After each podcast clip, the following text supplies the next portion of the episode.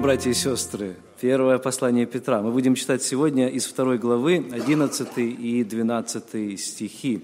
Первое послание Петра, вторая глава, с 11 стиха. «Возлюбленные, прошу вас, как пришельцев и странников, удаляться от плотских похотей, отстающих на душу, и провождать добродетельную жизнь между язычниками, дабы они за то, за что злословят вас, как злодеев, увидя добрые дела ваши, прославили Бога в день посещения».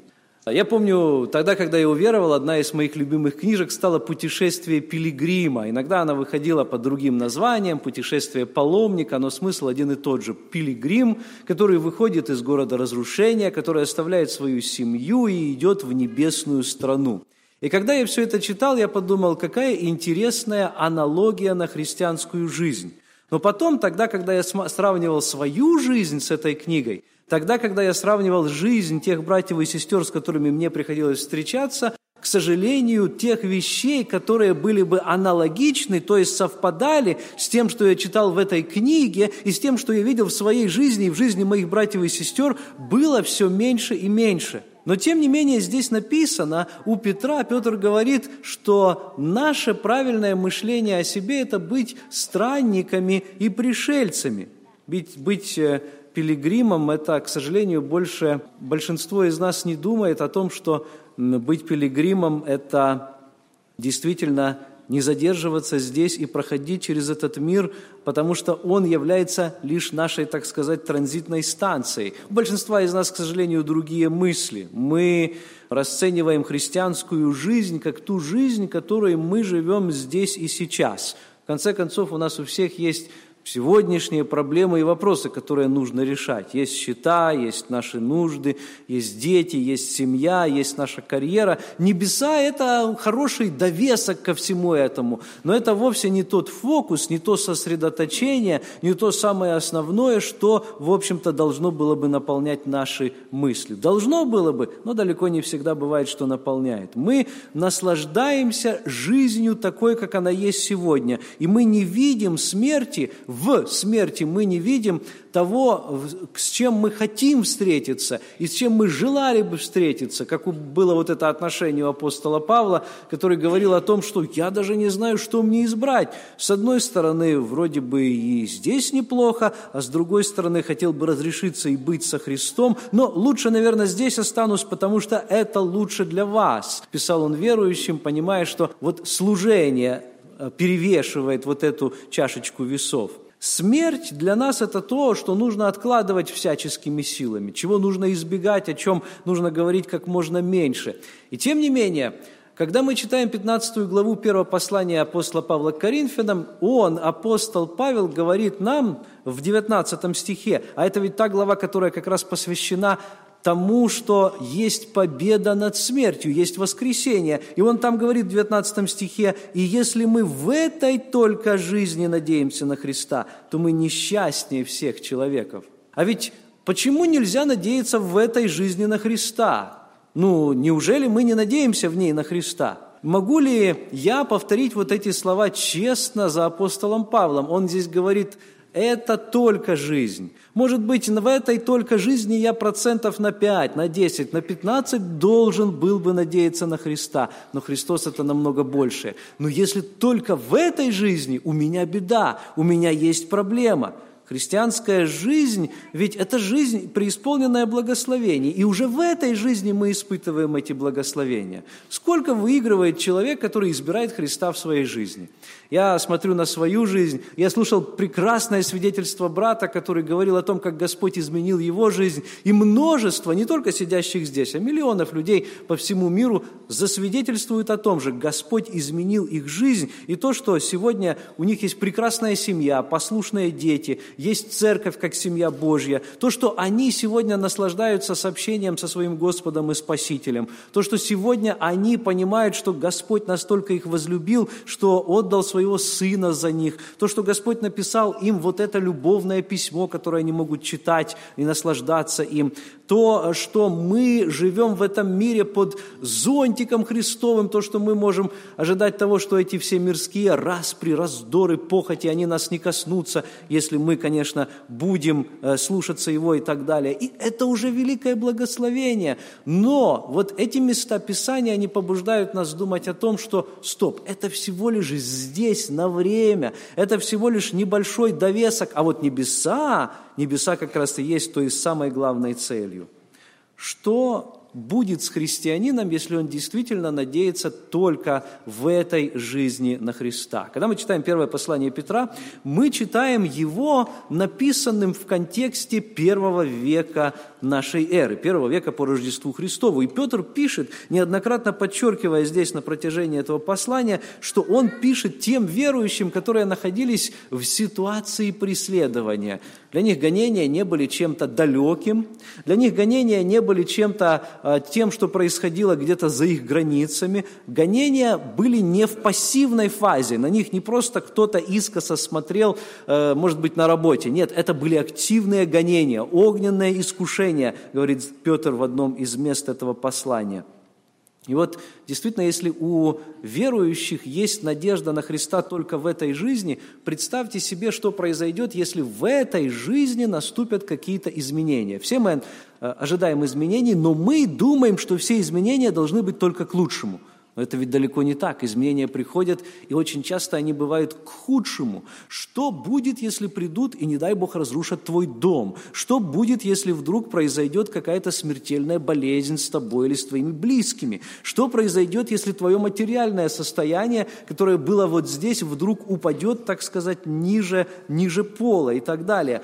В худшую сторону изменения, того, что никому не пожелаешь, и тем не менее, что происходит. Это происходило и с апостолом Павлом, Павлом, он говорит, я научился жить и в скудости, и в изобилии, умею и так, и так. У меня были, говорит, моменты, э, я умею жить и в достатке, я имел много, но я также знаю, что такое жить тогда, когда у меня мало. Я знаю, что такое даже отказаться ради служения от некоего материального благополучия и благосостояния. Так вот, христианин, который только в этой жизни надеется на Христа, рискует потерять абсолютно все, потому что он попросту тогда, когда жизнь его вдруг ухудшится под воздействием обстоятельств, и добавим мы сюда воли Божьей, потому что мы знаем, что Господь в этом всем также участвует и присутствует, тогда он не устоит в этих искушениях, искушениях, он не сможет вынести гонения, у него не будет этого бронежилета против этой жизни, этих огненных стрел лукавого, который будет посылать обязательно на него.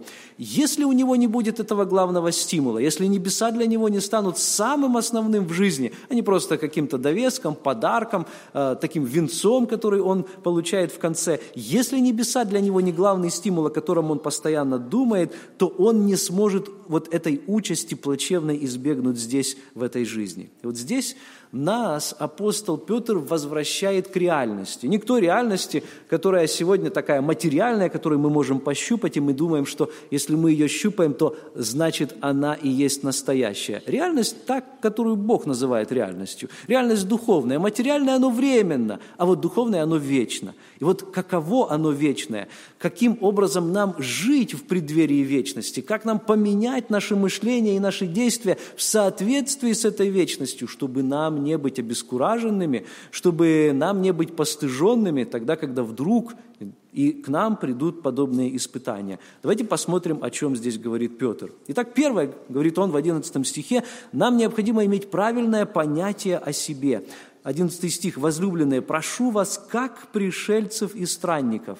То есть, если мы не пришельцы и не странники, если мы таким образом на себя не смотрим, если у нас нет вот этого подобающего, соответствующего отношения к самим себе, то дальнейшее вообще к нам не относится. Нам не стоит дальше и читать, собственно говоря. Но что это значит? Что значит так думать? Представьте себе, что сегодня мы с вами попали в какую-нибудь горячую точку на этой планете. Ну, у многих из нас есть американские паспорта, и мы знаем, что э, с этим паспортом хорошо проехать в любую страну, но не иногда бывают случаи, когда наш государственный департамент конкретно говорит нашим гражданам о том, что лучше вот туда не едьте, там опасное положение, там опасная ситуация – Действительно, есть э, сегодня страны мира, в которых с этим паспортом, если нас кто-нибудь э, увидит, поймает, э, если кто-то обнаружит, что у нас есть этот паспорт, то нам может прийти, прийтись очень плохо. Мы можем, так сказать, не сдобровать. Нас на нас будут смотреть как на врагов. Нападение можно будет ожидать в любую минуту. И нам, если вдруг действительно нам пришлось бы там побывать, как бы мы поступили? Мы, наверное, бы бодрствовали, мы, наверное, бы ожидали этого, были бы на чеку, мы, наверное, бы э, очень внимательно следили за ситуацией, чтобы ничего не произошло. Мы здесь, в этом мире, находимся на вражеской территории. Об этом напоминает нам в этом месте апостол Петр. Мы не просто являемся иностранцами, мы не просто заезжие гости, а, которым такое хорошее внимание, э, которым гостеприимство оказывается. Нет, весь мир лежит возле, а дьявол назван князем мира сего. Он правитель, он главный, кто сегодня правит миром. Конечно же, Господь а, рано или поздно одержит победу, но де-факто Его царство, и мы знаем, оно еще не наступило в этом мире. Окончательно наступит, но пока что время не пришло. Итак, пока что мы на территории врага. Мир лежит возле, и поэтому мы, как странники и пришельцы, то есть те, которые временно пребывают на этой территории. И наша цель – мы находимся в транзите мы находимся на, на, на этой временной территории для того, чтобы поскорее пройти через нее у того, э, кто понимает это, у того, кто является странником и пришельцем, у него совсем другое понимание реальности, у него совсем другое поведение. То есть вот это понимание, эта мысль тогда изменяет его действия, он ведет себя по-другому. Как по-другому? Ну, несколько примеров хочу привести. Во-первых, он не усваивает обычных норм поведения и обычаев, которые существуют в той стране, через которую он проходит. Я вспоминаю, ну, например, цыган – ну, можно разные примеры о цыганах привести, некоторые из них, может быть, будут негативными, но вы знаете, это те люди, которые, э, если посмотреть на дороги их миграции, для них практически не существует государственных границ. Они находят общий язык с теми, которые вот мигрируют из одной страны в другую, и у них там есть, конечно, свои языковые особенности, но в целом они представляют из себя одну языковую группу. И если кто-то из цыган встретится из России и из Румынии, они где-то найдут общий язык, и они могут мигрировать из одной страны в другую. Насколько им это необходимо? Они воспринимают обычаи и традиции той страны, где они находятся, но это их не задерживает, они попросту идут вперед так и у нас в этом отношении. Может быть, нам стоит с них взять пример. Для нас не должно существовать этих государственных и национальных границ здесь, на этой земле, потому что мы являемся лишь пришельцами здесь. Нам нужно пройти, пройти через эти транзитные станции. У нас другие цели, у нас времени нет на все остальное – время от времени, чтобы не обидеть, так сказать, местных жителей. Странник, пришелец, он воспринимает какие-то традиции. Помните, как Авраам, он, э, он воспринял традицию тех хитеев, которые в свое время тогда, на тот момент владели Палестиной. И он сел с ними, и он беседовал с ними, и он просил у них, чтобы они продали ему ту землю. Ну, так было у них принято. И вот целая глава в Библии этому посвящена. И это пример для нас, в частности, тому, чтобы, находясь здесь, мы понимали, что странник и пришелец – это не тот, кто вовсе не беспокоится о судьбе этого мира, но тот, который попросту понимает, что он здесь находится во временном состоянии. Наша же Конституция – это прежде всего Слово Божье. Что еще? Конечно, тот, кто понимает, что он странник и пришелец в этом мире, он не может привязываться сердцем к той стране, через которую он проходит. То есть иногда ему э, кажется, что «Ой, как красиво! О, вот это нужно было бы запечатлеть!» Но он не может остановиться здесь навечно и навсегда, потому что он понимает, что перед ним есть лучшая цель. Его цель не остановиться здесь, не поселиться здесь, а перейти через эту страну, и там, за горизонтом, его ждет лучшая страна, небесная прекрасная отчизна. Я думаю, что многим из нас приходилось летать на самолетах, особенно тогда, когда приходится совершать большой перелет и часто останавливаешься в транзитном аэропорту. Представьте себе, если бы человек, прилетев в этот транзитный аэропорт, там останавливался, думая, что это его окончательная станция. Нет, конечно же. Мы понимаем, что это всего лишь временное пристанище. И мы думаем, когда уже наступит наше время для следующего рейса. Мы находимся в определенном напряжении. А вдруг самолет меня не заберет, и, и я не хочу здесь остаться, потому что мне нужно поскорей выбраться отсюда. Представьте, если мы приходим в гостиницу и первым делом начинаем обвешивать все картинами, ставить свою собственную мебель, так как будто бы мы здесь собираемся останавливаться на долгое время. Интересно, нам это ничто не напоминает, может быть, из нашей жизни. Была такая латинская фраза, которая говорила «memento mori», то есть «помни о смерти». Сегодня мы очень мало говорим о смерти, это непопулярная тема даже среди верующих людей. И я думаю, что часть вины берет на себя современная медицина, которая удалила смерть от нас, которая сделала смерть чем-то закулисным, э, чем-то очень далеким от нас, особенно в современном западном обществе. И вот что произошло, когда мы читаем произведения, там, скажем, с 17 с 16 веков, то мы видим, сколько было, во-первых, детей в семьях, и, во-вторых, сколько было смертей. С одной стороны, много было детей, но с другой стороны, много было смертей. Не было возможности каким-то образом повлиять на эти болезни. Не было медицинской возможности. Сегодня она есть, и, к сожалению, мы попросту забываем о том, что смерть не перестает быть той же самой реальностью – и да, несмотря на то, что медицина достигла этого уровня, это не должно менять нашу позицию в этом мире как странников и пришельцев. Смерть все равно придет.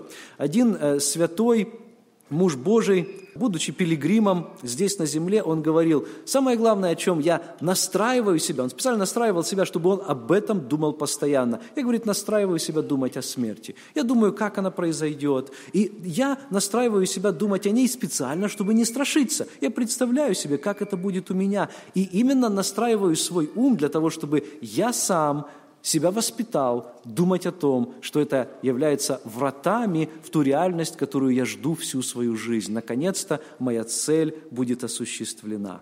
Одиннадцатый стих, мы продолжаем его читать, первое послание Петра, вторая глава, одиннадцатый стих – Итак, если мы пришельцы, если мы странники, чего дальше просит от нас апостол Петр, будучи движимым Духом Святым? Он говорит, удаляться прошу вас от плотских похотей, отстающих на душу.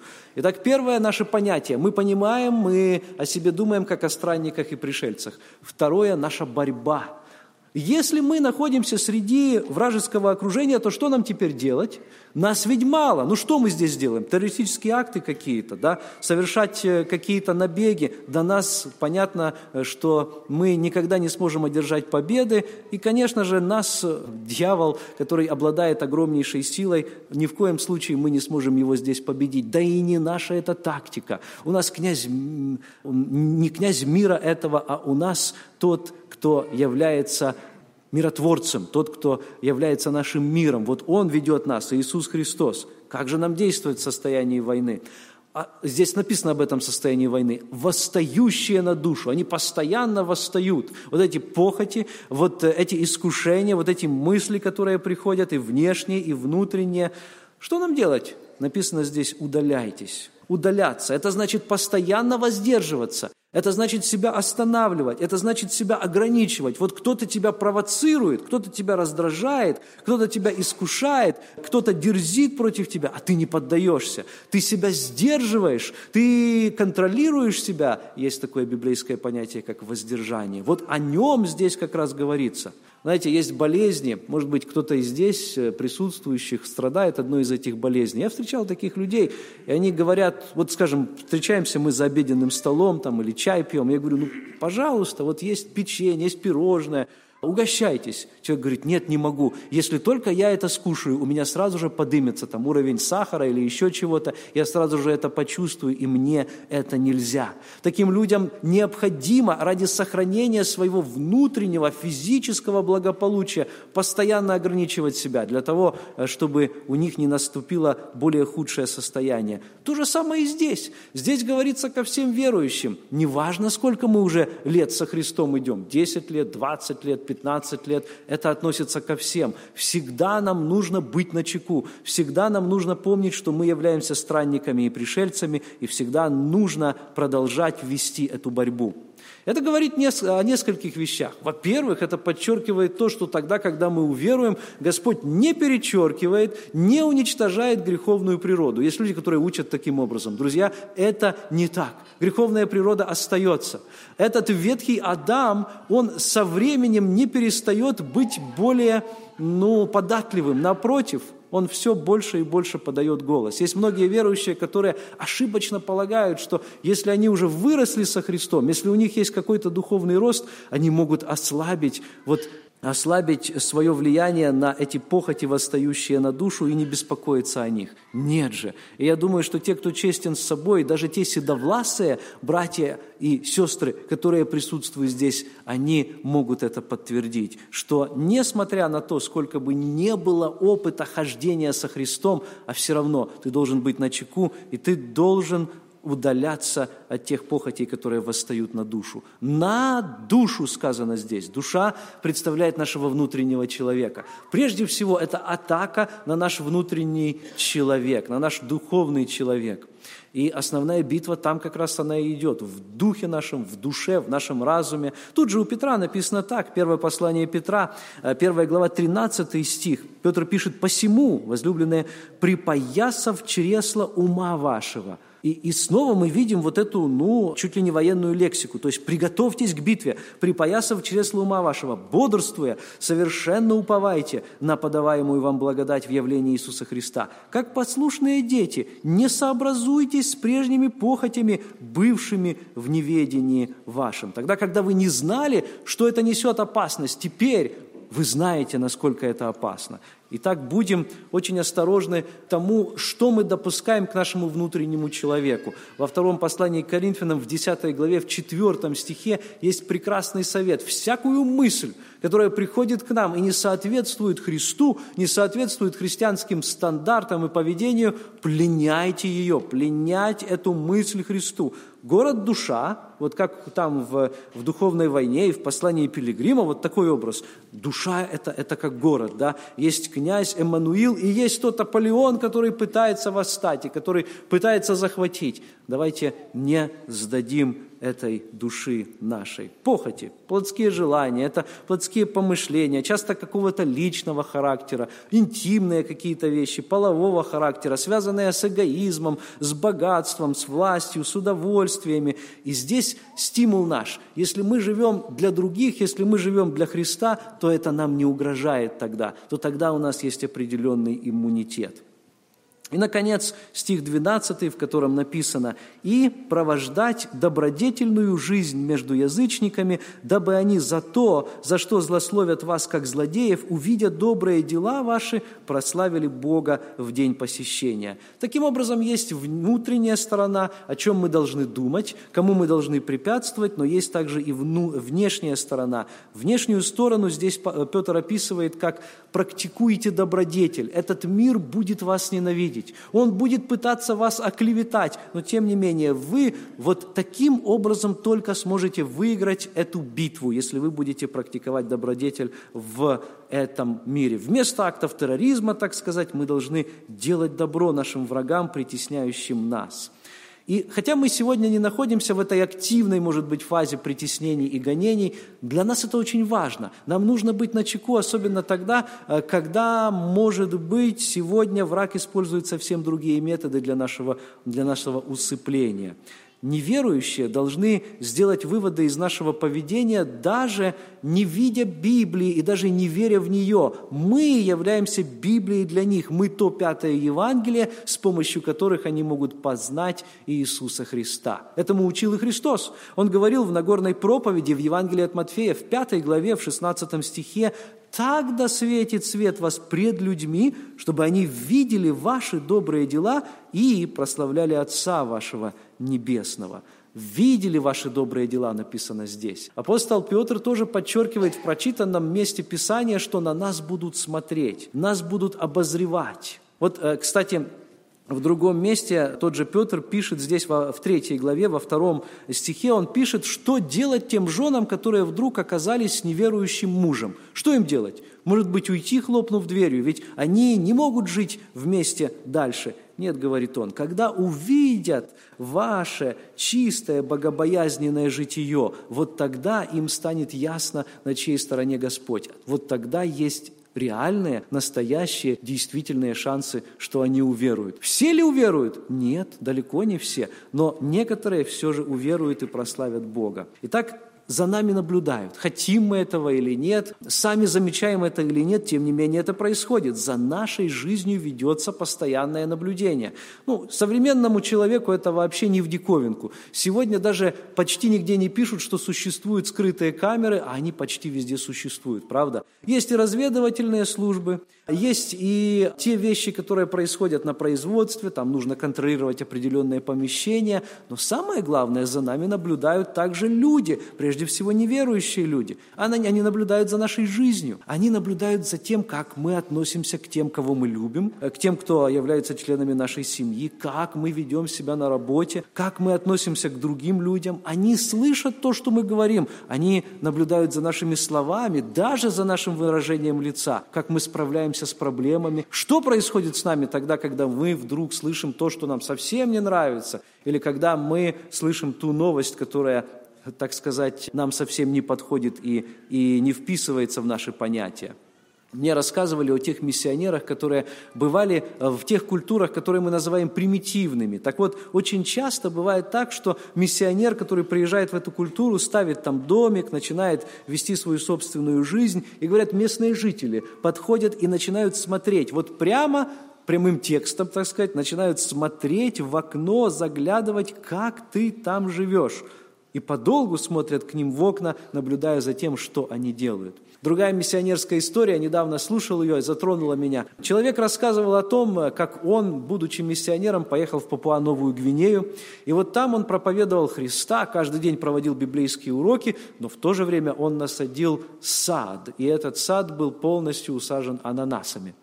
Но говорит, я был очень встревожен тем, что всякий раз, когда приходило время собирать урожай, этого урожая уже не было, потому что ночью все эти туземцы приходили и воровали эти ананасы. Я очень серьезно переживал насчет этого. Я им об этом говорил, я выходил, я им пугал даже оружием, но они никак не соглашались оставить мой сад в покое. Ананасы были еще зелеными. Я ни одного спелого не мог попробовать, они все их разворовывали полностью. Так продолжалось до тех пор, пока он, этот миссионер, не посвятил этот сад Господу.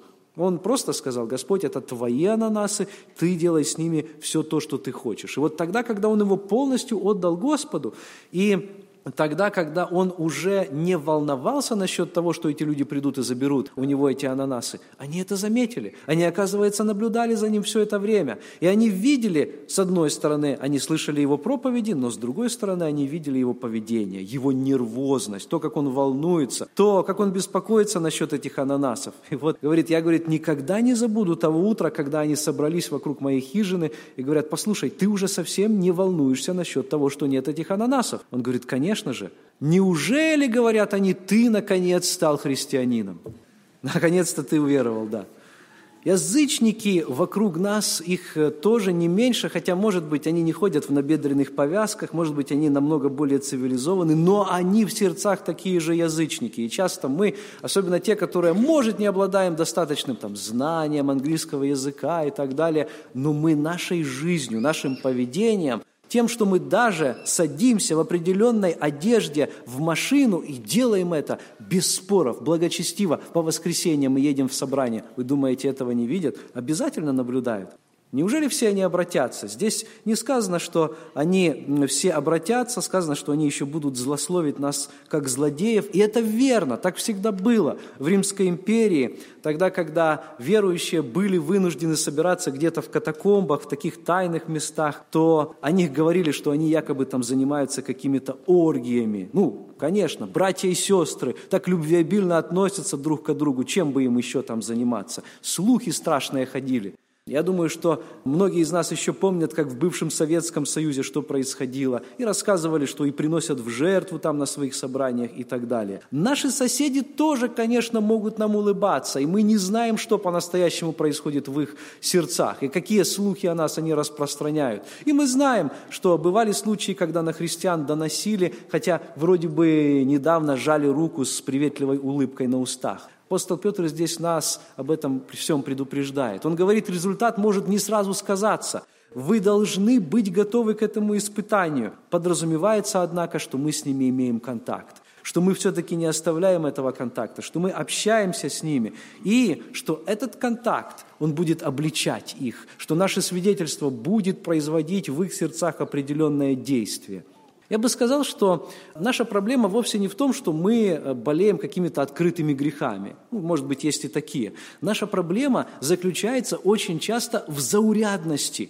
То есть в том, что мы не способны на подвиг ради Иисуса Христа в этом мире. Я помню, как одна из наших сестер рассказывала о том, как она поступила на работу медсестры сбылась ее мечта. Наконец-то это та работа, о которой она мечтала. Ну и говорит, э, так вот проходили ночи, она в основном работала в ночную смену, и ночи проходили так, что у меня было немного пациентов, и часто я попросту, я была со своей Библией там, я читала свою Библию, говорит, часто на рабочем месте. И вот подходит ко мне одна американка, тоже медсестра, тоже работница, и она говорит мне, ты знаешь, я смотрю, что ты ходишь сюда со своей Библией. Я предполагаю, что ты верующая. Я хочу дать тебе совет. Я не знаю, хочешь ты его принять или нет. А мне, впрочем, даже и все равно, даже если и не хочешь. Ты, в общем-то, делаешь все правильно, но ты никогда не идешь второе поприще. Без тебя могли бы обойтись здесь. И если бы завтра нашлась другая на твою замену, то без задней мысли тебя бы заменили. Поэтому тогда, когда я на тебя смотрю, я в тебе ничего особенного